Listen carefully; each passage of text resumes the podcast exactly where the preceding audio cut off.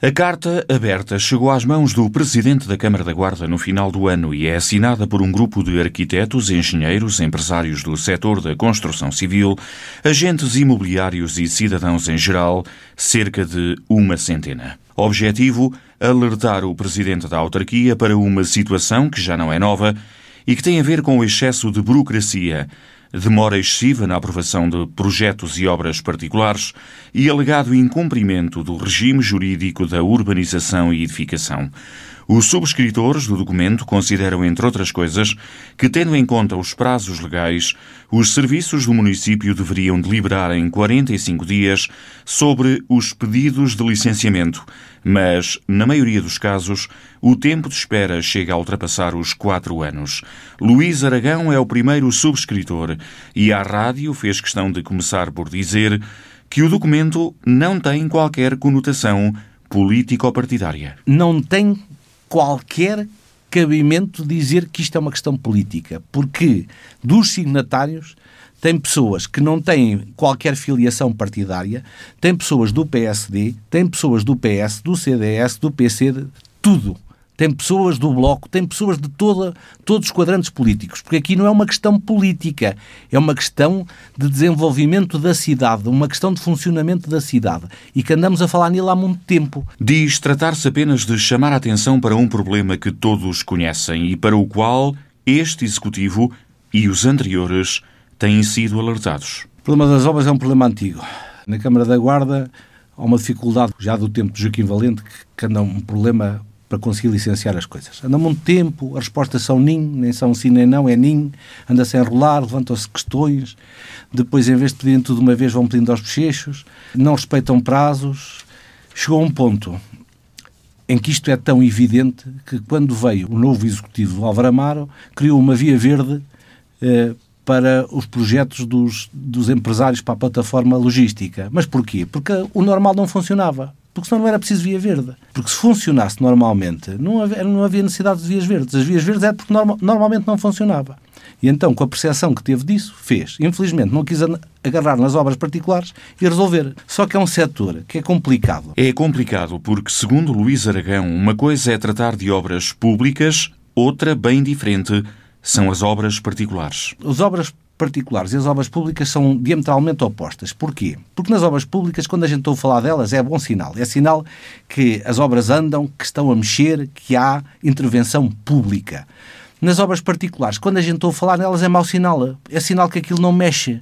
Porque se a coisa correr bem e as coisas andarem, ninguém quer falar naquilo. A gente quer é meter os processos, resolver, ter licenças, as obras andarem e não haver mais problemas. Portanto, quando a gente ouve falar nas obras particulares, é porque há um problema, porque senão não se ouve falar. As pessoas têm vindo a chamar a atenção. Só que, infelizmente, a Câmara fechou-se numa técnica que já é antiga, já é do tempo de Aljubarrota, fechou-se numa técnica do quadrado.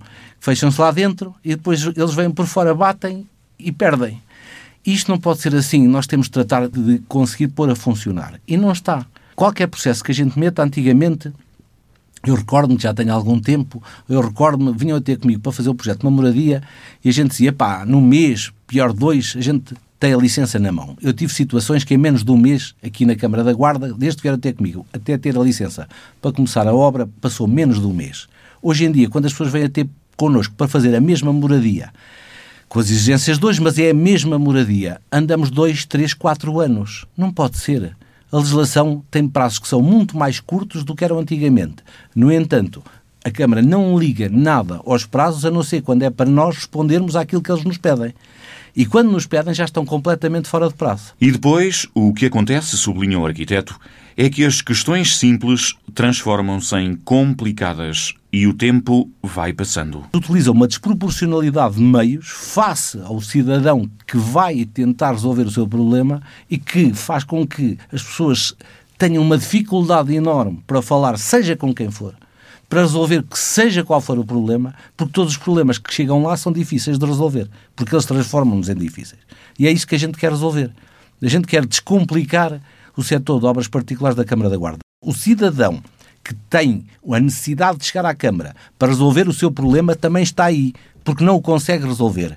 É o cidadão, que eu digo anónimo, mas é o cidadão comum, que herdou uma casinha que quer vender uma casa antiga que está lá abandonada, que é anterior a uma casa muito antiga, que vem lá pedir uma declaração a dizer que é anterior a 51. E depois a seguir vem um embrólio enorme, porque dizem que afinal, porque tem umas janelas de alumínio, já não é anterior a 51, e depois tem que licenciar, mas depois já não se consegue licenciar porque não tem condições para isso.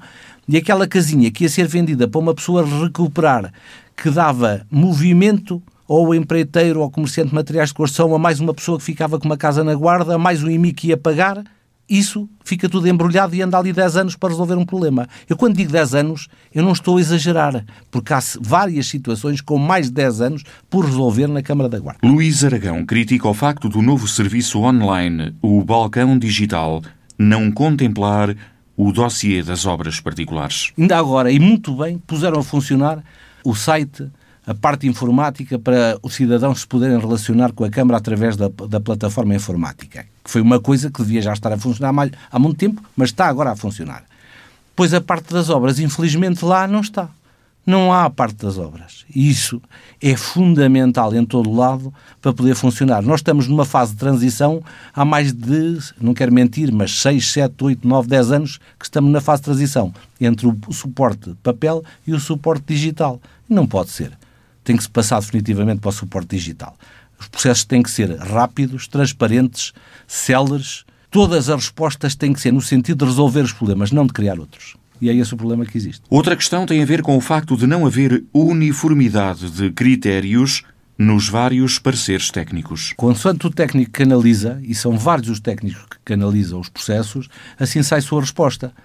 Não adianta nós queremos combinar as coisas para quando entregarmos estar tudo pronto para poder ser aprovado, porque depois vai parar outro técnico e o entendimento que tem para a mesma coisa no mesmo sítio é completamente diferente do anterior. E não é, não é uma pessoa a dizer isto. São todos os técnicos que têm que trabalhar com a Câmara da Guarda que dizem isto. E chega uma altura que é aquela andota do indivíduo que veio em sentido contrário na autoestrada e diz: pá, vem um gajo em sentido contrário. Não vem um, vêm todos. A questão é essa ou essa. E por tudo isto, os subscritores da Carta Aberta consideram que é importante criar uma estrutura que permita orientar e dirigir a divisão de planeamento, obras e urbanismo de forma mais eficaz e eficiente, porque o tempo tem um valor económico para cidadãos e empresas.